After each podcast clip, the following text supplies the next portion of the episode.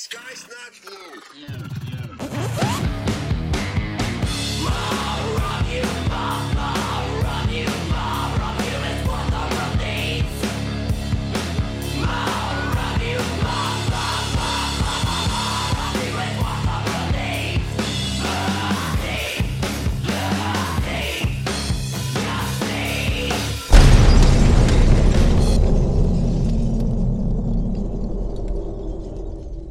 Welcome back to the Cult House podcast. I am your host, the Scholar of Spite and the Saturday Night Delight, Roger Riddell.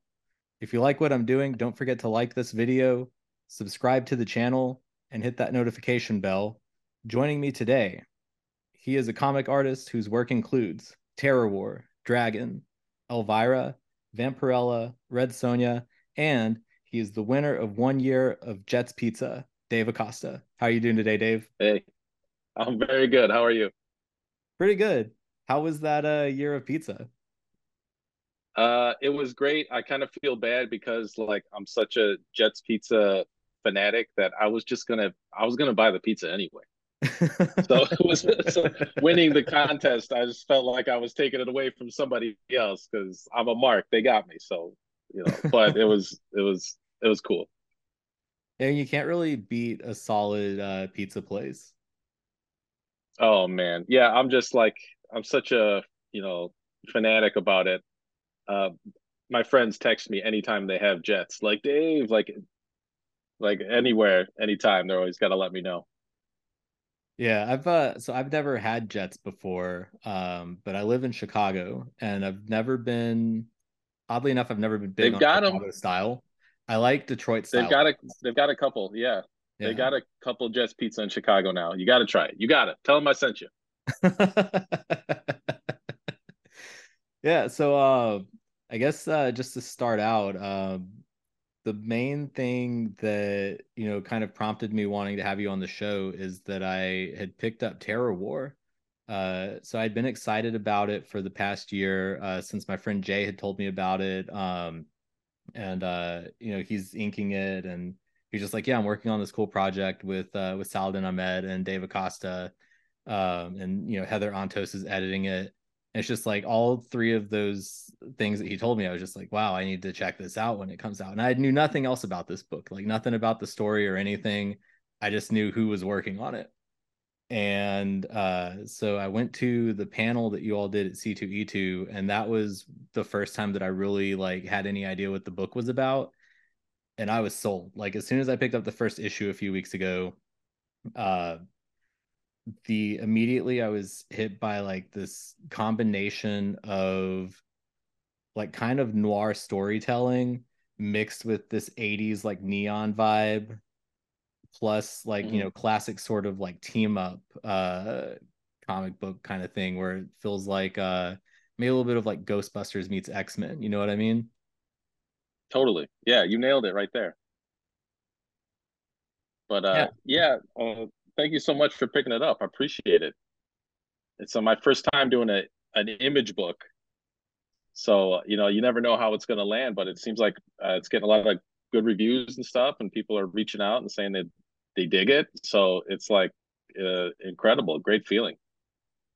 Yeah no it's uh it's definitely got a home on my like pull list every month now uh so like i'm Awesome, i'm man. still just like stoked about the next issue coming out um because you know you've Cool. got that the first issue just kind of like builds that world but then as much as you think that the world's been built you know in that first issue you get to the end of it and you all introduce this idea of competing teams hmm Uh, that's kind of a lot uh, how Saladin stories work very often is it introduces the world and then expands it when you're not expecting it, you know, because we play around with genre, you know, tropes, like you said, like a noir or like, you know, an 80s, you know, kind of sci-fi thing. So you have familiar familiarity already and you think you know what's where it's going to go, but then he'll just expand it in a way you didn't see coming and mix something else, you know, up in it, which uh, is always exciting, like super exciting to draw. Yeah, it's like every page, as much as you think that you know what you're getting into, every page gives you something unexpected and exciting. Like the first time that I flipped the page and saw like the big cartoonish frog terror. I wasn't Yeah. ready for it. And like I cracked up, but at the same time, it's just like it's so deceptively like over the top cute that that also makes it kind of terrifying. Right.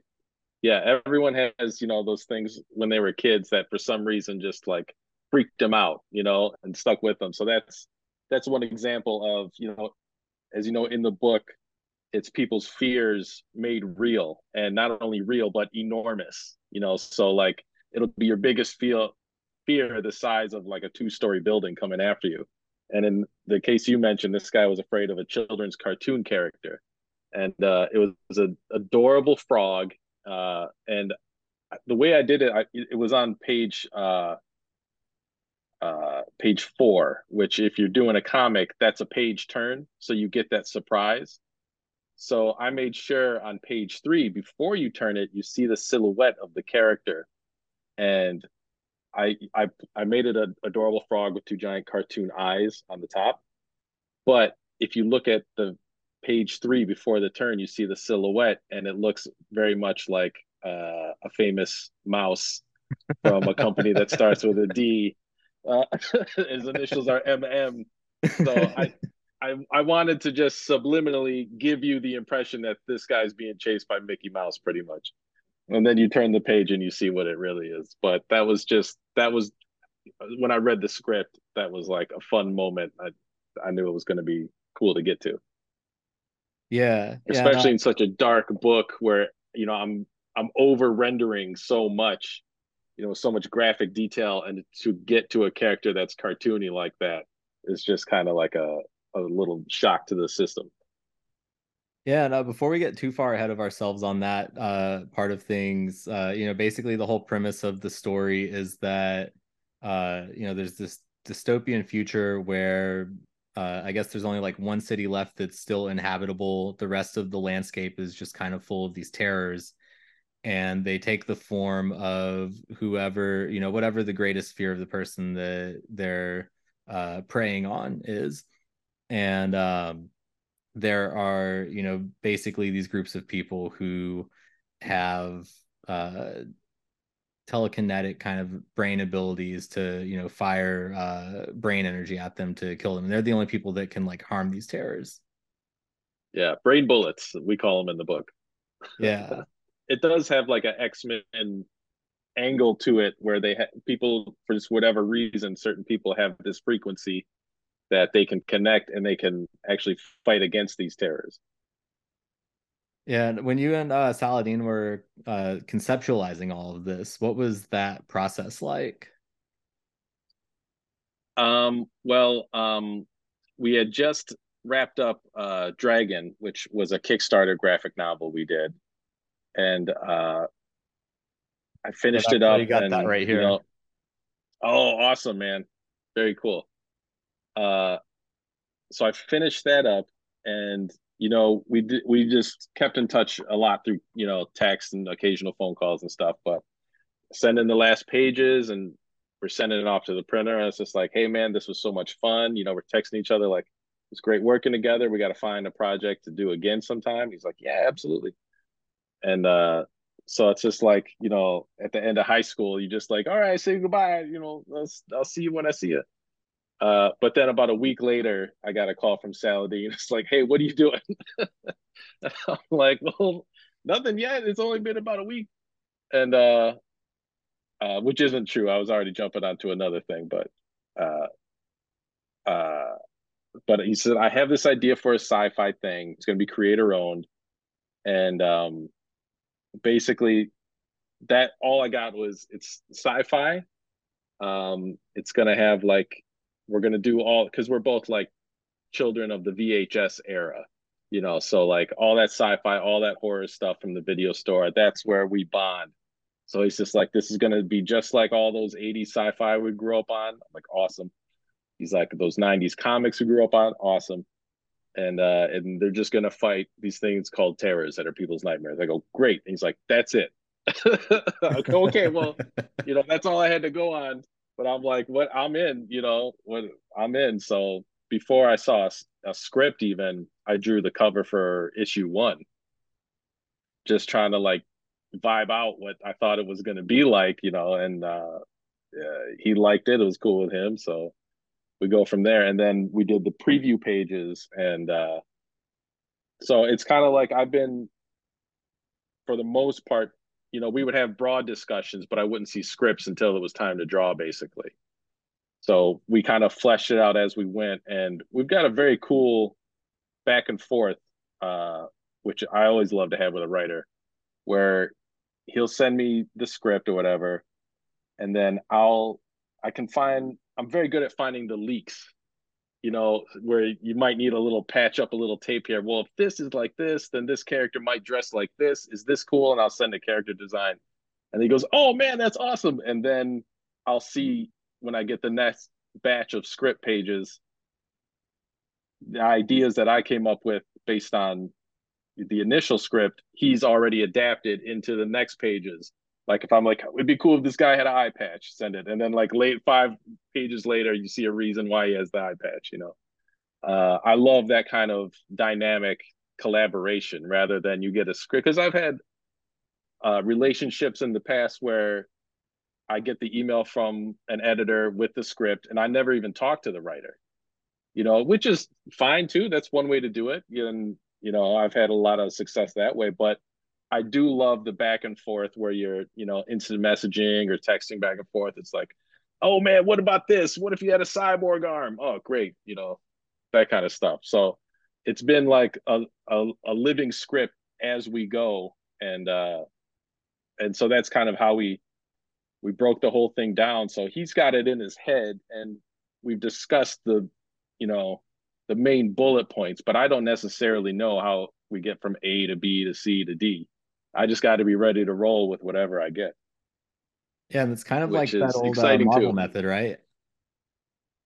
A little bit, yeah. Not not so much where I'm not doing the plotting, but um but I am contributing on top of his because even sometimes I will get bare bones scripts, you know, where it's like, all right, three pages, they fight, and then you know go to the next one. But but Saladin is cool because after I've done the penciling, and he sees like maybe the reaction I give a character or whatever, he will before the letterer gets it, he will do all a, a dialogue pass. And he'll accentuate things or make the, you know maybe i drew the wrong expression god forbid but he'll make it okay. He'll make it work you know and before it gets to the letterer. So it's like it's like rewriting at every stage pretty much yeah and i mean one one of the things that i've uh, loved about his writing uh, i think ever since i think it was amazing spider-man annual 41 or 42 was the first time that i'd read anything of his and it was a mm-hmm. uh, symbiote Spider-Man story. And from that point on, like through that, and then through like his run with Miles Morales, and you know anything else of his that I've read, you know Dragon and so on, his pacing is phenomenal. Like just that sense of mm-hmm. he's really good at building tension into a story from page to page, and um, a lot of that is also just kind of a testament to the artist that he's you know had the opportunity to work with too but um it's this this really great sort of combination that you see when um a writer and an artist who both have just that that really good understanding of how to pace things kind of come together mm-hmm. yeah it's like i think he's definitely great at that and um he's great with the amount of trust he gives me to do the penciling and to hit the beats, you know, and to accentuate because that's that's all I'm doing is just accentuating what he's already given me, you know, just making it clap. So yeah, yeah. that's that's to me that's the fun because uh, a comic artist is different than just an illustrator, you know. You could spend all day trying to draw the right face and make it look great or whatever, but the job is storytelling. You know, like you could render something great, beautifully, but if it looks like a mannequin and no expression or it doesn't add up, like you say, it doesn't build up. You know, you can't. You have to build the tension. You can't just have explosion, explosion, explosion. You know, you got to just hit those beats. Yeah. Yeah, I mean even, you know, on the the art side of things too, you go from like the penciler is, you know, laying down the story there, but then, you know, that gets sent off to the inker who in some cases they, you know, add their own sort of flair to things. Um like I've watched Jay Ink before and, you know, just seeing the way that he adds uh shading and sort of like smokiness to things. And then there's some artists that he works with where he'll fill in like entire details in the background with buildings and things like that. Uh, and then Oh yeah. the difference that even the colorist makes once you get to that stage. hmm Uh, probably the, the best part about Terror Terrorwar is, like I said, it was creator owned, and uh, Saladin really just let me kind of pick the art team who I wanted to collaborate with, because I've done you know a lot of penciling and, and inking myself, but I've been friends with Jay Leisten for a long time, and I've just been dying to have an opportunity to work together and see you know what Jay with his enormous talent would bring to it. And so I'm just like, well, man, we got to get Jay Ink in it. That's going to be awesome. And then uh, the colorist Walter Pereira, I he's done a lot of my Elvira stuff, and I just I love the way he renders things. And so like he's like, yeah, get Walter, get Jay, get our letterer Sean Lee, who's another good buddy of ours. Uh, and so it was like it's like uh, planning a, a bank heist. You know, it's like we got to get a driver, we got to get a vault guy. You know, whatever. And so it's just to be able to pick the team uh, was incredible. And the only person I didn't have a choice in was the editor, Heather Antos. He uh, Saladin had already uh, hooked up with Heather as far as uh, editing this book, and usually the editor would you know have a say in the team or whatever. But uh, and I'd never met Heather, but working with her has been incredible too. Just an invaluable part, just keeping us on schedule, keeping us motivated, and you know getting those emails hey just a reminder we need some of those pages you know what's the status you know which is the hardest part for a freelancer to do. Last thing you want to do is like you know like one i'm late on my stuff. I can't how am i gonna like try to like tell walter or somebody hey you know we need those pages like you know we're all late. And so heather somehow has this ability to manage all these this these different you know tornadoes basically. At once she can read the tea leaves and get us all going Yeah, like I've never read a book that she's been involved in that wasn't just like top tier. You know, like every yeah everything that's always on, you know, books that she's put in charge of feels like it just all comes together uh I don't know if perfectly is the right word, but I mean it's it's it's always uh you know some of the the some of the best Star Wars comics that I've read she was in charge of. Um totally yeah. that's no accident you know like it's it's a miracle any comic gets made. Like so much stuff can go wrong uh and especially uh helping us through the process at image because uh you know uh they really go over everything with a fine tooth comb and uh heather's really good at helping us navigate you know because you just got to you we're responsible we're the creators you know so we got to make sure everything's right that every panel is you know character isn't miscolored or whatever or everything is spelled you know correctly. Stuff that the last stuff you want to think about. Like after i've drawn it i'm like i draw it. What do you mean? I got to go back and look at it. Like but when you're you know the when it's creator owned it's like you have this whole other administrative job you got to do. And i can't imagine doing that without heather.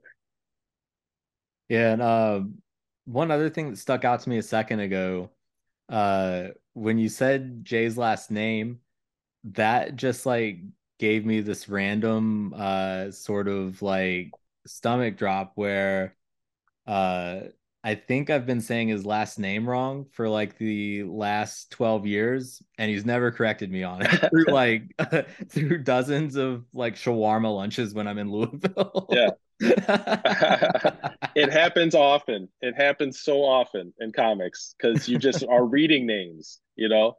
And I'll be and Jay and hey, maybe I've been saying it wrong all these years, and Jay hasn't corrected me. Who knows?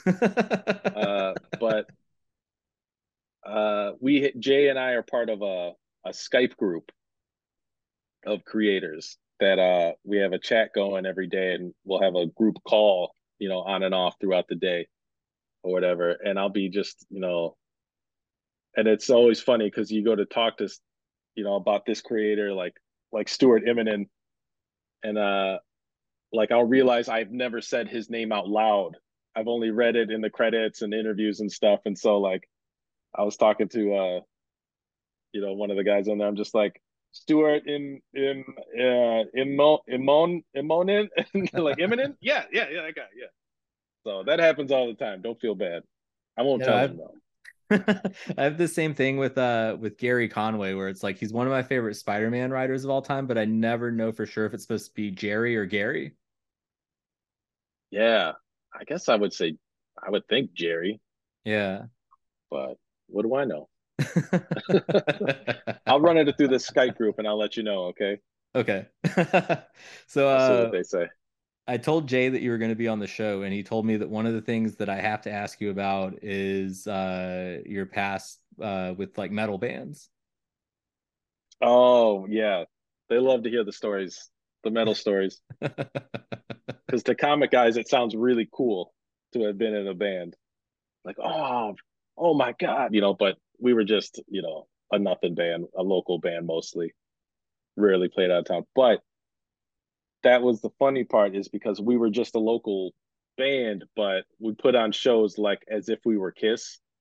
So we had like full costumes and makeup and like you know we would do like stage routines and stuff with because we had like a lot of part we had two guitar players with harmonized guitars and stuff like Iron Maiden style and uh and we just yeah we just went nuts with it so we had a, a local reputation but we didn't really do much with it. Yeah, I mean that's half the fun of uh, of music though is just the theatrics and you know trying to get the the crowd into this image that you're trying to the show that you're trying to put on. if them. you're and if you're not that good, you can just uh, wear costumes and dance around, and you know it impresses just as much as musicianship. So that was one way to get around it. But yeah, it was cool. Uh... It was a lot of fun. yeah. Yeah, it's uh, that's it's what I did in my twenties, basically. Years, you know. Yeah, he's terrible. Yeah, and he's yeah, had a whole career being terrible. yeah, totally. so we were called uh, we were called Wolf Bait, and uh, I used to wear my stage name was Sagittario, and I had a I had a quiver of arrows on stage, and I had uh, I had makeup my costume was like a, a black and silver thriller jacket that I cut the sleeves off of. it was cool, and, and we played some some pretty dangerous places in Detroit, and uh, once in a while I'd get stopped by the security at the bar with the arrows, you know, like making sure they didn't have tips. Yeah. I go, no, man, it's just just it's the stage arrows. Don't worry about it. Were you like the guitarist or the bassist or what? I was, uh, yeah, a co-lead guitar player. Nice. The quiver thing would be perfect yeah. if you'd been the drummer, because then you just keep all your drumsticks in there, you know? That is a good idea. Yeah. But I would um I, I, at one point during the because we had a whole stage show where it was choreographed. So at one point I would uh take one of the arrows out and then play my guitar with it, like Jimmy Page and his violin bow. You know, and you could throw it in the crowd. Yeah, so um, back to Terrorwar. Uh, one of the things that stuck out to me about the designs of the team, uh, who you've got on the banner behind you right now, uh, is yeah. that they you were talking about like the different archetypes for books, and you've got like the um, they're designed in a way that both fits archetypes, but then also kind of pushes against them. And like the one character that sticks out the most to me is probably Dr. Paz because he's kind of the way that like Hank McCoy is, uh, where he's the brains right. of the team, but he's also just like very large and imposing. Mm-hmm. He's huge and he's ripped, but yeah. he's the medic. He's not the muscle, you know. So that was, yeah, that was in the script, and it was just, I kind of knew exactly what I wanted to do with it. You know, when you get those kind of you need those contradictions because otherwise it's just boring if it's you know big dumb guy is the muscle or whatever our team the muscle is rosie who's the shortest you know just this little fireball like and she's the grit so i gave her and uh, I gave her the biggest shoulder pads, and I gave her lift lifts on her boots, so she's a little like about three inches taller in her boots than out of you know. And it's like stuff like that that Saladin gives me that allows me to find the hooks for the character, you know. So they all stick out. They all have a good silhouette, you know. Because when you think of any, that's the hardest part about a team book, is you have to have good silhouettes of the characters you know otherwise they'll if they have the same colors and everything they'll just get you know mixed up you know like shazam and superman don't have good silhouettes you know they just kind of look like each other you know you get batman in there with the ears and then you got something the way that Saladin was able to give me the emotional beats of the characters and their contradictions is what you know made it super easy to just do the character designs because they're so essential and you have to have them right from the first issue, you know, because they're going to be there. Like once they're established, they're established. You know, they're not going to do any brain transplants or anything later. Maybe, but I, you know, for now, I got to make sure I get it right. Yeah. Uh, when it when it comes to that too, like uh, with the rival team that's introduced at the end of issue one, um, did you put a lot of thought into designing that team in a way that um, they not necessarily mirrored uh, Muhammad's team, but in a way that the different strengths of that team played to the strengths of Muhammad's team. Absolutely not. that was done. I designed that whole team on the page. I didn't do any uh, sketches or anything ahead of time because once you're cooking, you know, and the, it's going, you, you got to turn in those pages, you know. Before you start the book, you have time to goof around and make sure. And the main cast is more important, obviously. So I did character sketches of Muhammad's team, and that they evolved as the sketches went on, and you kind of just found the groove. But when the enemy team shows up, you know, that's my first thought. Is like, shit, I gotta come up with five more designs. And I they didn't really have their own character description, so I I didn't have the hook, you know, that that you need, you know, or can help you design the character. I don't really know who these characters really are. They're just the bad guys. So I just had to make them look bad. and um because you never know if you know if they could all explode, you know, three pages in, so you don't want to spend too much time doing it. But it's just you're pulling from everything you ever saw in your life. So like the main guy Paulo kind of talks like a hillbilly. Uh but for some reason I just gave him a crazy anime mohawk and then I go what would be what stands out what's his silhouette so I gave him this enormous rat tail that just comes up the back it doesn't fit at all with like when you think a hillbilly character or maybe it does but uh, it's just you're just pulling just for anything. And then there's another character, the pharmacist, who has all these needles and stuff on his fingers that you know poke people with.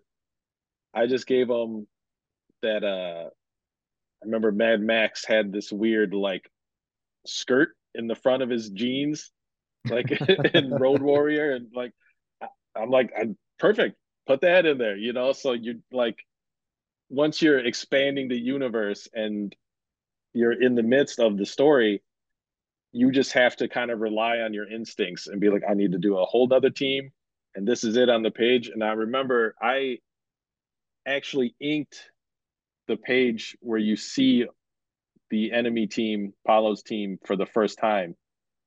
Uh, and because I told Jay, because I go, I still don't know how these costumes are going to be. so like I'm gonna let me ink this one and then that'll be the decision and then I can draw them consistently from that first page. So the whole you know into issue 2 or whatever as I'm drawing it I'm still looking at that last splash page from issue 1 trying to remember how their details go of their costumes or whatever. It's like an ultimate sin of the comic artist is to design on the page but 80% of the stuff is done that way. You know, once you're in there grinding out pages, like you got to just hope for the best. But that's why it's so great to have such a fluid collaboration with Saladin because if I just do some wild stuff that doesn't really make sense, when he goes back and does the lettering pass of the dialogue, he can make it make sense, you know. He can bring it together with with his vision. Uh so that's why it's good to have that trust and that that back and forth.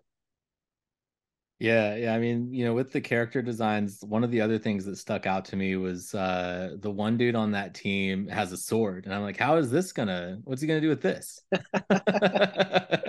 Thankfully, Saladin did hit me with their weapons, so I knew, you know, one guy's got a chain, one guy's got a sword. You know, because a lot of he wanted to make a big difference between like the terror war even though our characters are using guns it's not real bullets. Like real bullets real guns are are hard to come by in this world. So it he just wanted to open it up weapons wise with a sword with a chain with the needles uh, that everyone has a unique way to use their powers on these terrors. And to me i look at it like part of how I design stuff is I look at it like toys. Like, what would the toy look like? You know, what accessories would they have? You know, so it's got a, badass sword, gotta have it.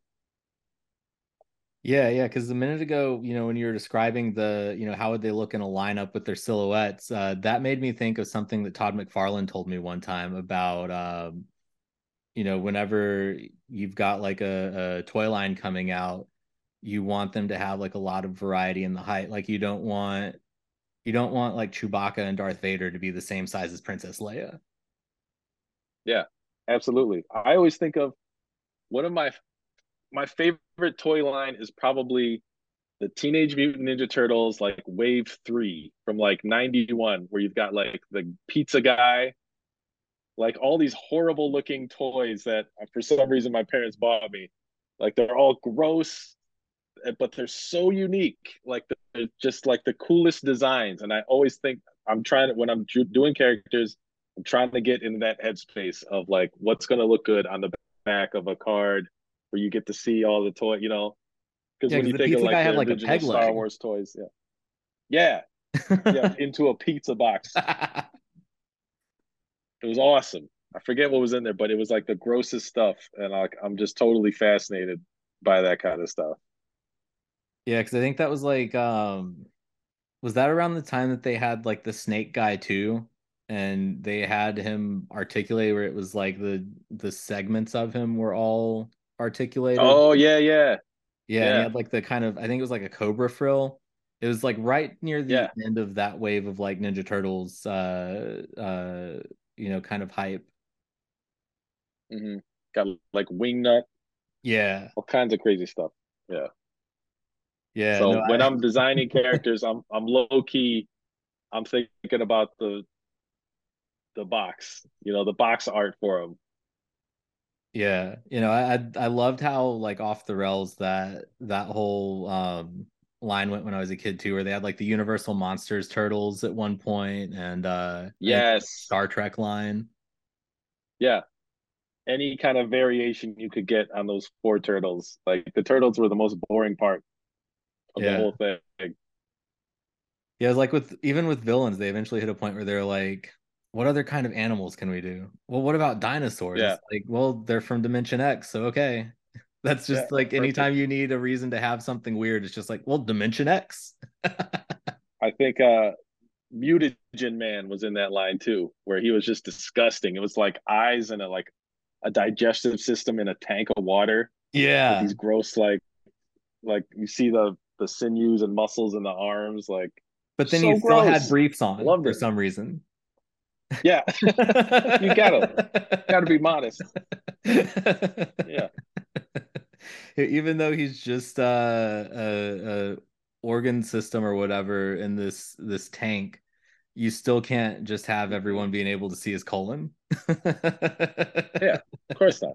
Gotta you know show some class. Yeah. So, um, but that's what I that's that's what I'm always going for. that kind of variation. That you know. Yeah, yeah. And so, uh, if you were to have uh, a terror appear, what would it be? Hmm. I don't know. I don't really have too many like fears like that.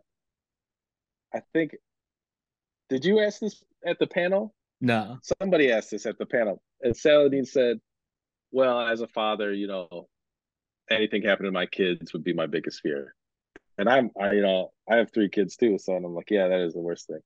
But at the panel, you know, I just said the scariest thing. I thought back to when I was a kid, and the scariest thing was alien abduction because there's no 911 to call.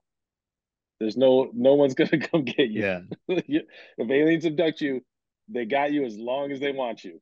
That's it. You just give in. It's over. So alien abduction. I I mean I guess that's up there. Yeah. A, an old fa- a good old fashioned haunting kind of that would suck too, right? Being Yeah. trapped in a house that you owe, you know, hundreds of thousands of dollars on.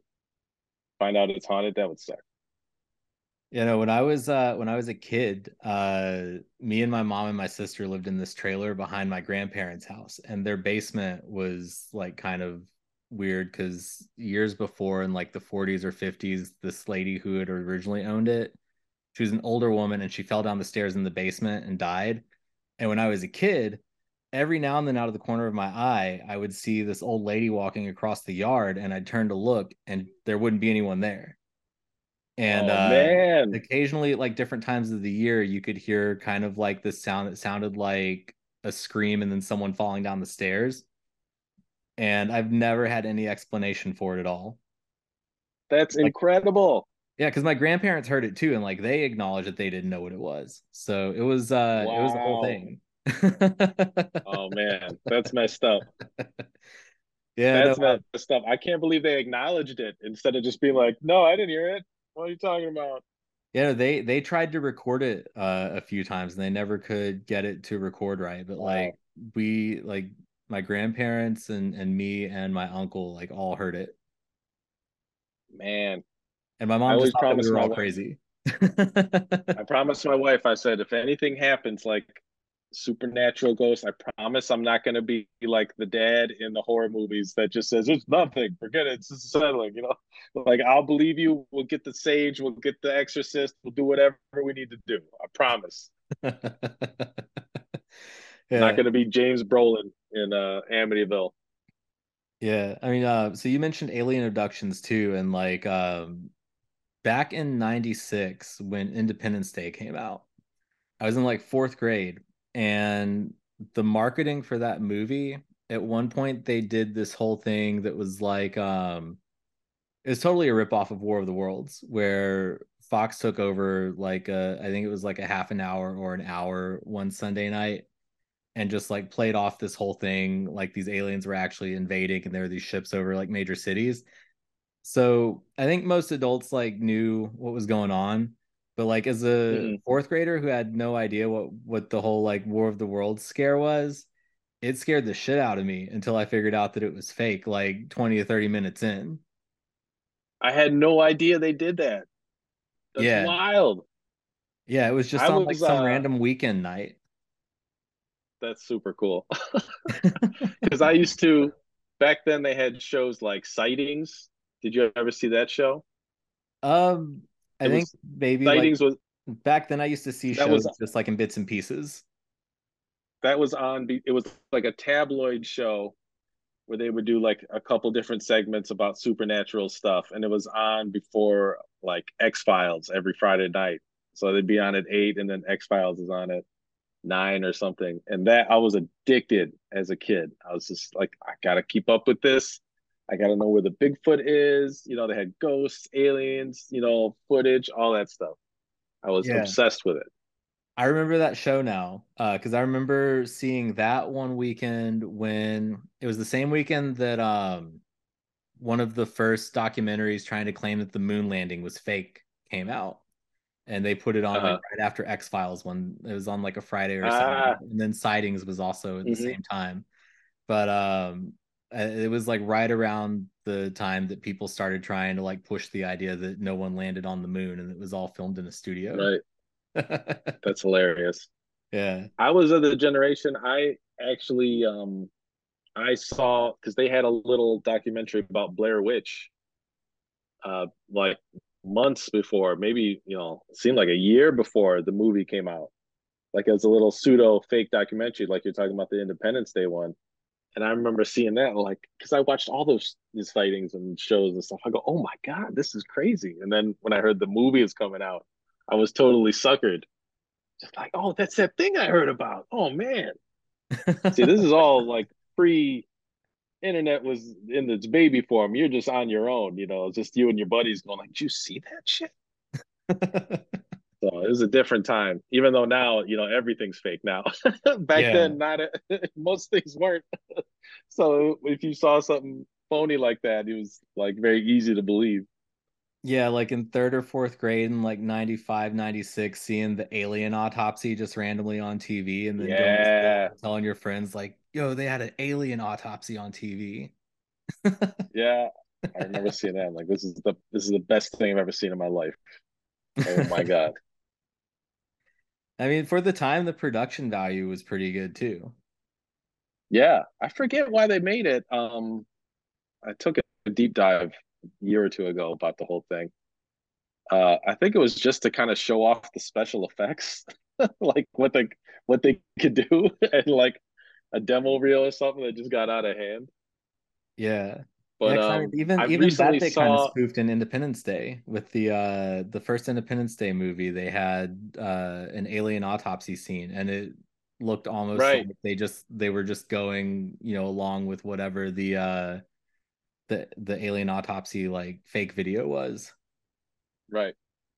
There was a very, very cool video that I just saw recently, but was making the rounds all through like the 80s and 90s called the McPherson tape. Have you ever heard about this? It sounds familiar. It's like a found footage one that somebody made in like 87 or something like that. Or maybe earlier, but it didn't come out. It was like a yeah, maybe they filmed it like earlier. Uh and it's about a family at Christmas and they're opening presents and then they start seeing lights and stuff on the outside and it's all filmed with a camcorder that somebody got from Christmas. And uh then they follow it outside, they see the aliens, you know, and it's like it's super cool, super well done. But the it became legendary because uh a distributor was putting it out and they sent out like uh review copies and demo copies to video stores all over the country but then they went out of business before they could ship the tapes. So there was just like a hundred or so copies out there and no official one to buy or anything. So like people started taking these to UFO conventions and saying, look, I got I got this crazy tape, you know. So it grew in legend. But now it's on streaming, of course. But it was cool. It was one of those that very well done. Yeah, it's kind of like that famous uh, Bigfoot film too, where uh, Yeah. got him like walking along a creek supposedly.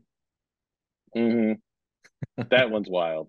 that one's wild because there's there's people that can like say where the suit was rented from and everything and like because there's only like a couple guys had really good gorilla suits back then you know like but then it's just so it's so weird to fake too like it's yeah bizarre i love it Yeah, if there's like one hoax that you wish was true, what would it be? mm. one hoax like give me some examples Um, Bigfoot, I don't know. Productions, uh, Chupacabra is a fun one. Uh, Chupacabra. the, the Bat person or whatever it is, the, the Mothman, and then there was supposedly like a Mothman. person in Chicago. yeah yeah mothman would be cool hmm i don't know it's let me think there's the uh montauk monster those experiments with like time travel and stuff Yeah, um hmm this is a good question it's a very good question i'm gonna say mothman yeah, because he predicts like disasters. He's interdimensional. There's like men in black that come afterwards. Lost time. It's kind of got everything. yeah, yeah. I, um, I'm not 100% sure what mine would be, uh, just offhand, but I would say probably Mothman is up there. I've always liked the whole like Loch Ness thing, and I guess there's a Lake Erie Yeah. monster too, supposedly. Oh, Uh, really? I think so. Is it like or is it Lake Huron? Like one of the Great Lakes supposedly has its own monster too, and I think it's whichever one is the deepest one. Yeah. I'll have to check on that. Yeah. That sounds cool. Yeah, because just the idea that there's like a, a dinosaur that's lived down there for millions of years and no one has ever actually come into contact with it with, you know, substantial footage. Um, Right. That that's kind of amusing to me when we actually still have like actual dinosaurs like alligators still just like roaming around. Totally. It seems kind of like plausible. Like it could be, man. We just don't know. Ocean's so deep. We don't know what's down there. Yeah. No, like they One's the the the right giant spot. squid that wash up every now and then are frightening. Oh shit. You know what? I think I know what it is. Bermuda Triangle. Yeah. That's what I that's what I want to be real. yeah. I want a vortex. Cause that Yeah. was all over like in the 80s too. That was like huge. They had all those Time Life books where it's like secrets of the Bermuda Triangle. Oh, and it's the plot of like a half good. a dozen Hanna-Barbera cartoons too. Like Jonny Quest had a, a Bermuda Triangle episode. There's Yeah. weird Hanna-Barbera Godzilla cartoon that had a Bermuda Triangle episode. Awesome. Yeah. I'll go with Bermuda Triangle. Cause you could, you know, you could dip in and out maybe. You could go check it out. You know, could be cool. Yeah. So um, you know, I, I had shown uh well here's the the first issue of Terrorwar for anyone who wants to track it down. Uh but I had, you know, mentioned Dragon a minute ago. Um, how did you and Saladin initially link up for that and um you know end up doing this um trying to think of the best way to describe it because I love the I just love the story of the whole thing because I'm a sucker for anything that's like Dracula. Um, you know, Yeah. anything Dracula a, a shot, but um, it's it's like a really good spin on a Dracula story.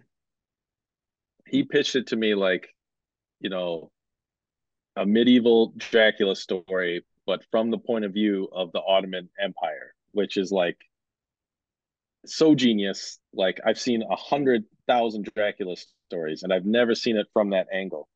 Because we know that Vlad the Impaler is famous for putting heads on, you know, pikes, and Saladin, you know, he's the one that told me just like a lot of those heads had turbans on them.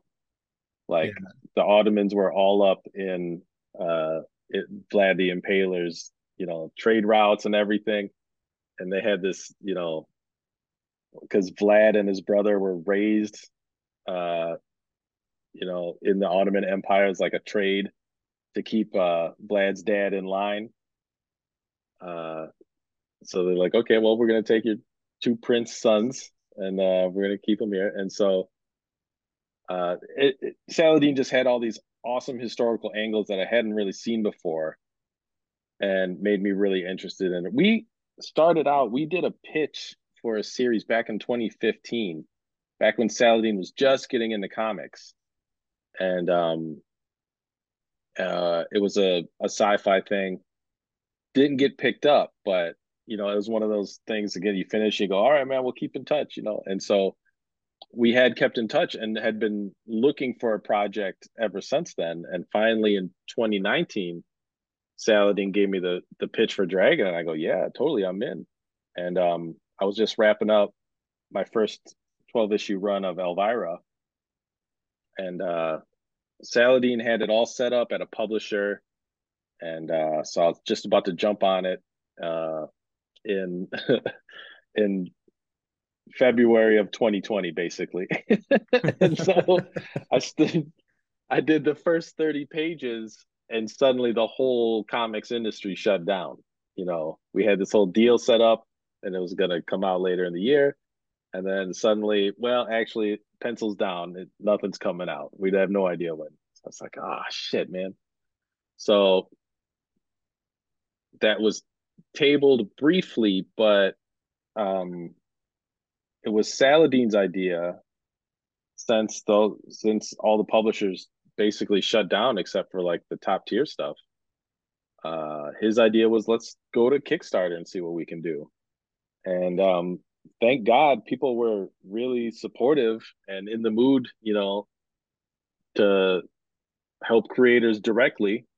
And so uh, it, we just had a just a phenomenal run at Kickstarter with it, and it allowed us to, you know, put in all the things we wanted to put in the book and to do it the way we want it done with the hardcover and the slipcase and the you know the spot black. That that was what prepared us for doing now working with image on Terrorwar is like a breeze because on Dragon we were the publisher. We had to do everything. We had to get quotes from the printer and the shipping and the fulfillment people. You know it was a wild. It was a ton of work uh, but it was uh it was just very cool, very unique project, and um, it was great to do it with somebody like Saladin, who's like, you know, so supportive and like, you know, when it did so well, we're just like, uh, we were just overjoyed, and it's just like so great to have that kind of support, you know, from the fans and that kind of trust. So it makes you just want to work extra hard. That book was honestly a nightmare. I've never taken on something like that because you can kind of see because we put so much um you know uh behind the scenes stuff in it too. Yeah. That you can see what the original pages look like with that kind of ink wash, which was like Yeah, because I mean I love uh, the supplemental stuff in the back. it gave it a unique look, but I was, you know, it was like doing watercolors. I was doing grayscale watercolors before Chris, uh, the colorist, you know, added the actual colors to it. It was just a a crazy, insane way to render it, and you know, I was cursing it about halfway through. I'm just like, oh, what, you know, because it added, you know, hours of work per page. But I was just caught up in the moment, and I wanted to, you know, make it look a certain way, and I think it really did fit the story. Uh, and uh, it was just it was just cool to to have that opportunity. Yeah. Yeah. I mean the just the final product uh is just like phenomenal from from the art style to um the story itself to all of those extra materials that are in the back. And then even just the the hardcover uh beneath the um dust cover itself just being like that blood red shade it's all just like it's all Yeah. just uh perfectly done and well thought out uh for a project like that Yeah, thank you so much. Yeah, it was it was nothing but love, and you know, we just and people were like, you know, you should do posters or whatever. It's like we didn't add any tiers to the Kickstarter. We just every extra dollar we got, we put into the book, the printing to make it the way, you know, the ultimate version. Because it wasn't like we're gonna do this version, you get a soft cover, and then if you pay more, you get the hardcover with the extra. We wanted everyone to get the best edition of the book. And that's how we did it. yeah yeah i mean even the um the different dracula designs i love because there's uh you know there's like a, a big sort of like monstrous version of him there's the Right. version of him i think there's like uh was the one kind of look for him kind of inspired by uh nosferatu too Um, which one? There's like one design in there where it's got more of like the angular face, no hair, kind of like Oh, yeah, features. yeah, yeah. the more bat looking one. Totally. Yeah. Uh, that was that was one because by the end of the book, we kind of wanted it to be where the the usual Dracula lore that everyone knows, you know, it takes off from there. So it's kind of like a Dracula prequel. Uh, but it was Saladin's idea to have his, you know, his monstrous form just be an absolute beast, like an animal. Like he wanted to not look. It, this is not a suave Dracula. This isn't a gonna steal your girl Dracula. You know, this is just like pure evil, just an like a force of nature, like just disgusting. Like, and so I'm just like, I can do that. I can do monstrous. So like, anytime, because I I'm always telling Sally, and I'm like, "Where's the monster? Where's the monster? Come on, let's go. Let's get through these story pages. I want to draw monsters."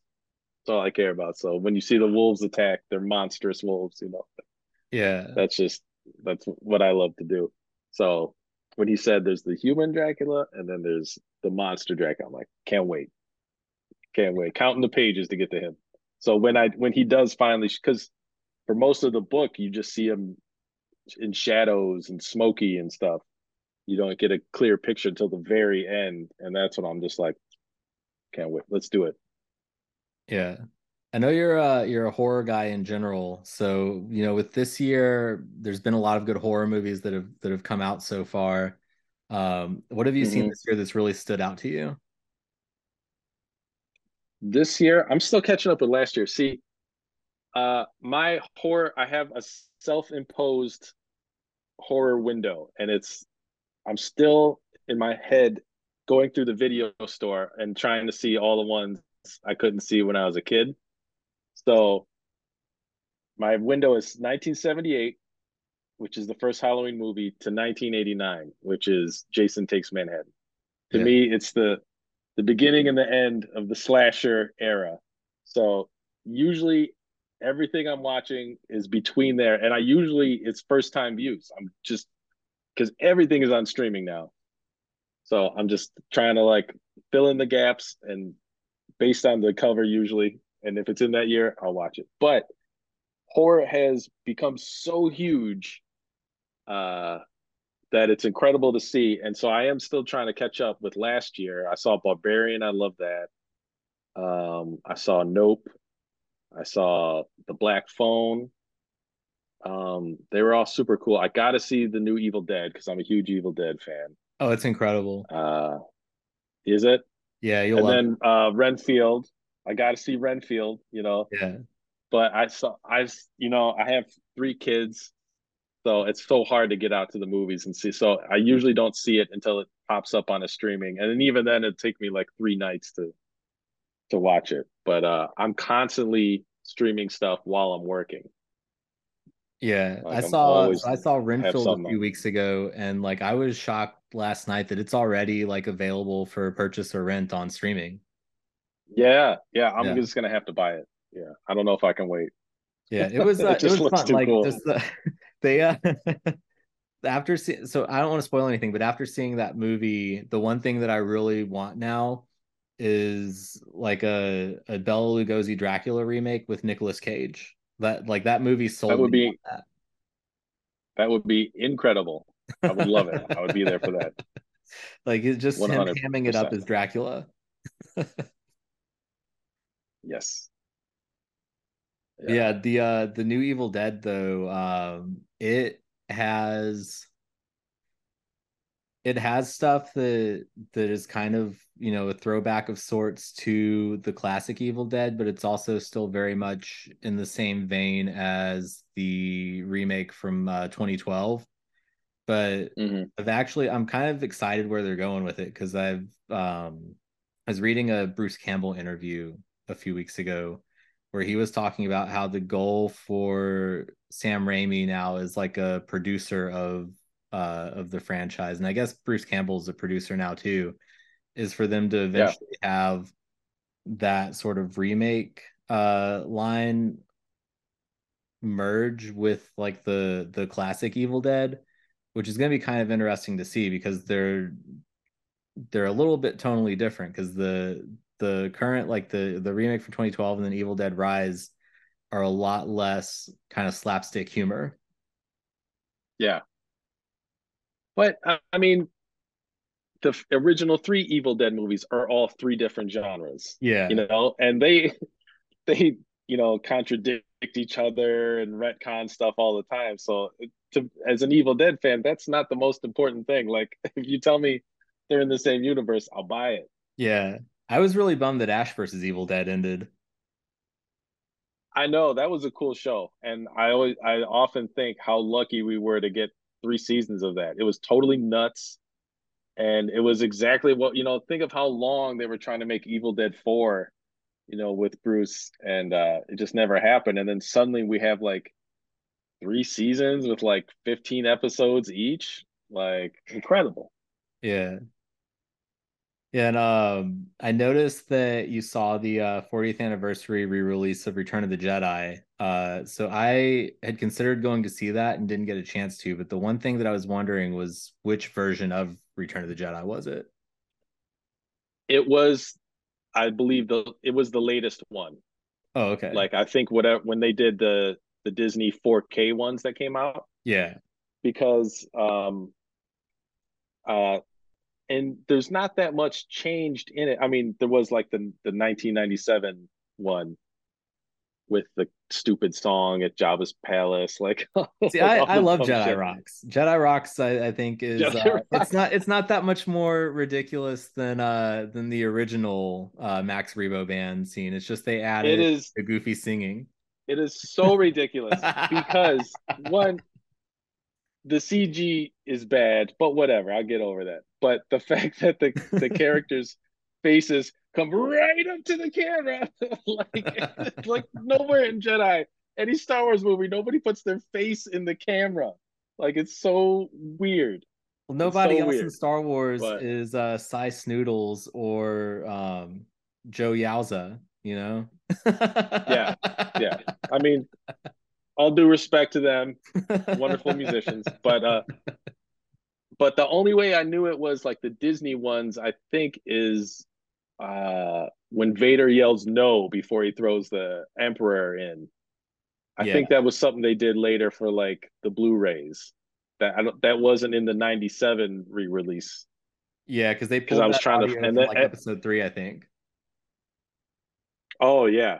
And they took the the uh, eyebrows off of Anakin when he they take the helmet off. Yeah, now they've got 'Cause there's not um, much They've got what's his name now is uh, Hayden Christensen is the Force Ghost at the end. Yeah, yeah. That's from the DVDs too. So that was all there. Yeah, it's um, it's weird how many like little things they've added to those two that I noticed the first time I watched the any new version of it that comes out, but then it all just kind of like blends together afterwards. Because um, Empire and Jedi now both have more establishing shots than they did in the original version too, where it's just kind of transiting yeah. screens. That's interesting. Yeah, I think they. Yeah, I hadn't I hadn't noticed ones- that. They show like the the actual like planet Endor in the background of like the the forest moon now too, and I don't think that was in the original like 83 version. Like now you see more of the Endor system just kind of out in space. Yeah, because I never knew. Like, is the forest moon called Endor, or is it just called the forest moon of Endor? Like, what's Endor? Is that a planet or is that the moon? So like Endor, I think Endor's the planet, and then the moon is just the forest moon of Endor. Okay, all right, got it. And then there's some other planet in that system that they have in like episode nine that somehow the second Death Star crashed onto and didn't destroy. And somehow Wicket and the other Ewoks Yeah, are there too, because I guess they developed space travel for the Ewoks in like 30 years. that one we saw that in the show. I I took my wife and my son, who's a big Star Wars fan. We and we saw it, and we never talked about it again. it Yeah. was just like, just went right through us, and it was just like it didn't happen. Like we just didn't even nothing stuck. So Yeah. I've been thinking about rewatching that one so just to be thing- like, did that happen? Yeah, my thing with the sequel trilogy is that like there's so much of it that they don't really take the time to explain to the audience that they just expect you to figure out on your own. Because they basically by the end of that um trilogy, they essentially just adapted Dark Empire, but did it in a way that accounted for the fact that like all of the original um uh actors were too old to actually do Dark Empire directly. So they like changed Mhm. bits and pieces of it and they still had Palpatine come back at the end on his clone planet, but they changed the name of the planet and they waited until the very end to be like, "Oh yeah, Palpatine is just hanging out here on this planet manipulating everything." But um Right. my favorite thing about that trilogy, though, is that when the first one came out, uh, I have a coworker who's also a big Star Wars fan, and when it first came out, I told her, I guarantee you that by the end of this, they're going to reveal that Rey is a Palpatine. And she's like, No, that's crazy. That's ridiculous. They wouldn't do that. and they get to episode nine, and Rey is a Palpatine. Yeah. Yeah, you called it. like it makes sense with the overall pattern of things. And like even then, if you like read between the lines in the prequels, technically the Skywalkers from like Anakin on are kind of it's implied that they're kind of Palpatines with that whole thing where Palpatine's Right. talking about manipulating midichlorians to create life. He's basically explaining to Right. Anakin how he's a virgin birth. Right. Yeah, in the op yeah, it's like a confession sort of. And I think in the now this is so nerdy, but I think in the novelization they go farther into it. Yeah, That, that Palpatine was directly responsible. Yeah, because in the in the But- novelization, I I had a friend in high school who had it because he was like super invested in like the entire expanded universe. Uh, and he had the novelization a few weeks before the movie actually came out, and he was like, "Yeah, Palpatine's basically Anakin's dad." And I was like, "Wow, I, I guess that kind of makes sense, but okay." Uh, but I I kind of want to try to track him down to catch up with him because I have to imagine that he was crushed when Disney bought Lucasfilm and erased like the vast majority of expanded universe stuff. Even though they've reintroduced Right. a whole lot of it, like he was he read every single like novel and comic and everything that came out in Star Wars and was just like super invested in it. Right. But I'm not surprised that they they ditched it because if you're gonna get directors and writers involved, they want to do it their way and they don't want to have all this canon, you know, all these books and stuff they gotta read. Yeah. I just forget it, you know. yeah. But I'm so I'm thankful for any Star Wars because I grew up, you know, between 85 and 95, there was nothing Star Wars. There was no Star Wars. Like I'm buying bootleg copies of the holiday special out of a newspaper ad, you know, like that's it, like that's as good as it was gonna get. So it's like anything after that, you know, whatever, I'm fine. Yeah. It's Oh, crazy yeah. that it's just dominated, you know, the culture so much when I grew up and it was just like the nerdiest thing you could possibly be into. Maybe Doctor Who was nerdier. So Star Wars and then Doctor Who, but at least they were making Doctor Who's. Yeah. Star Wars, it was just one day that the faucet was just off. It's like, oh, the droids cartoon went off the air. It's like we got nothing. You know, I, I remember being in like the Star Wars Insider like fan club and getting the magazine every month when I was in Oh, yeah. grade like 96 and like That was the first Yeah. sign of life. We started getting the Topps trading cards with all the cool artwork and stuff on them, and then Star Wars Insider. It's like, oh my god, a magazine! This is incredible, and it had like Boba Fett comics in it. yeah. Like, They did uh Shadows I of the Empire like in 96 and it was yeah, a big kind of multimedia experiment to kind of test the waters for more Star Wars movies. yeah, new toys and stuff. That was like unbelievable. Yeah. As a fan, that was very cool because it was just it was dead for for so long. Felt Yeah. like forever, but it was only only like ten years. Oh yeah, no, if you told like 10-year-old me in 96 that, you know, in uh 20 years or or whatever that there would be, you know, two more Star Wars trilogies, a bunch of like ancillary movies and TV shows, Mm-hmm. and then on top of that that you would have like 30 something Marvel movies and 15, you know, plus uh streaming series, my mind would have been blown. Yeah. Like you're lying. Yeah, it's wild. It's like, what? I'm over here watching the that 87 Thanksgiving parade, just trying to get a glimpse of some dummy dressed as Captain America. Oh my God, that's so cool. Watching the trial of the Incredible Hulk because Thor's in this one. Yeah. No, um, I think it'd be, uh, I mean, you know, time will tell, but I think it'd be pretty cool to see like a, a Terrorwar like series or something at some point too, just from just from the premise that's presented in that first issue. Like I can, I like to to just like imagine that like that's a possibility down the road because I do really love the the story that you all have set up and um, it's kind of like for a sci-fi story it pushes all the right buttons in the same way that something like Tim Seeley's Hack Slash does for like slasher kind of stuff, you know? Right. Yeah, it certainly wasn't designed with that in mind. Uh, I'm like I try to make it. I try to make everything I do as comic booky as possible. Yeah, you know, because there are so many things that come across that as just a pitch for a TV show. You know, yeah. and like, oh well, well, and that was very big about ten years ago, where I would get people trying to pay me to draw their scripts, basically their screenplays. Uh, but so everything I try to do, I'm like, what's the most comic book e way to do this? Like, I don't want it to look like, you know, the ultimates where everything's a, you know, looks like a widescreen movie every panel, you know. But that said, there is already maybe some interest about it uh you know some multimedia stuff for Terrorwar but it's so far away from anything like that. But but it, it is a possibility. You know, I think it could very easily translate to a, a live action thing or even an animation. Like if they did an anime of it, yeah, that'd be cool too.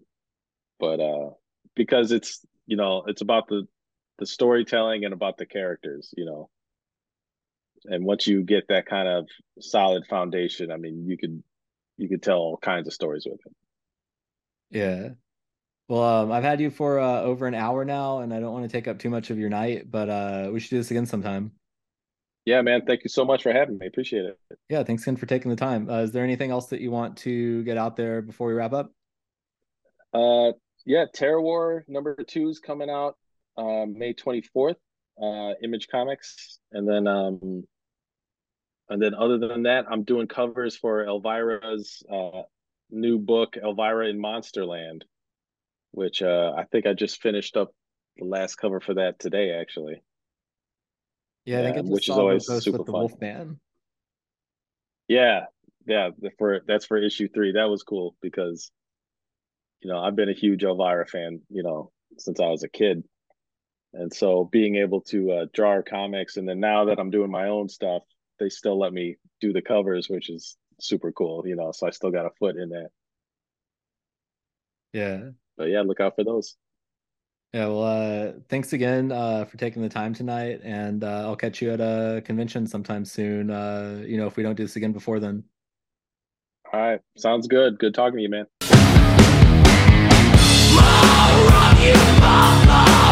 you are.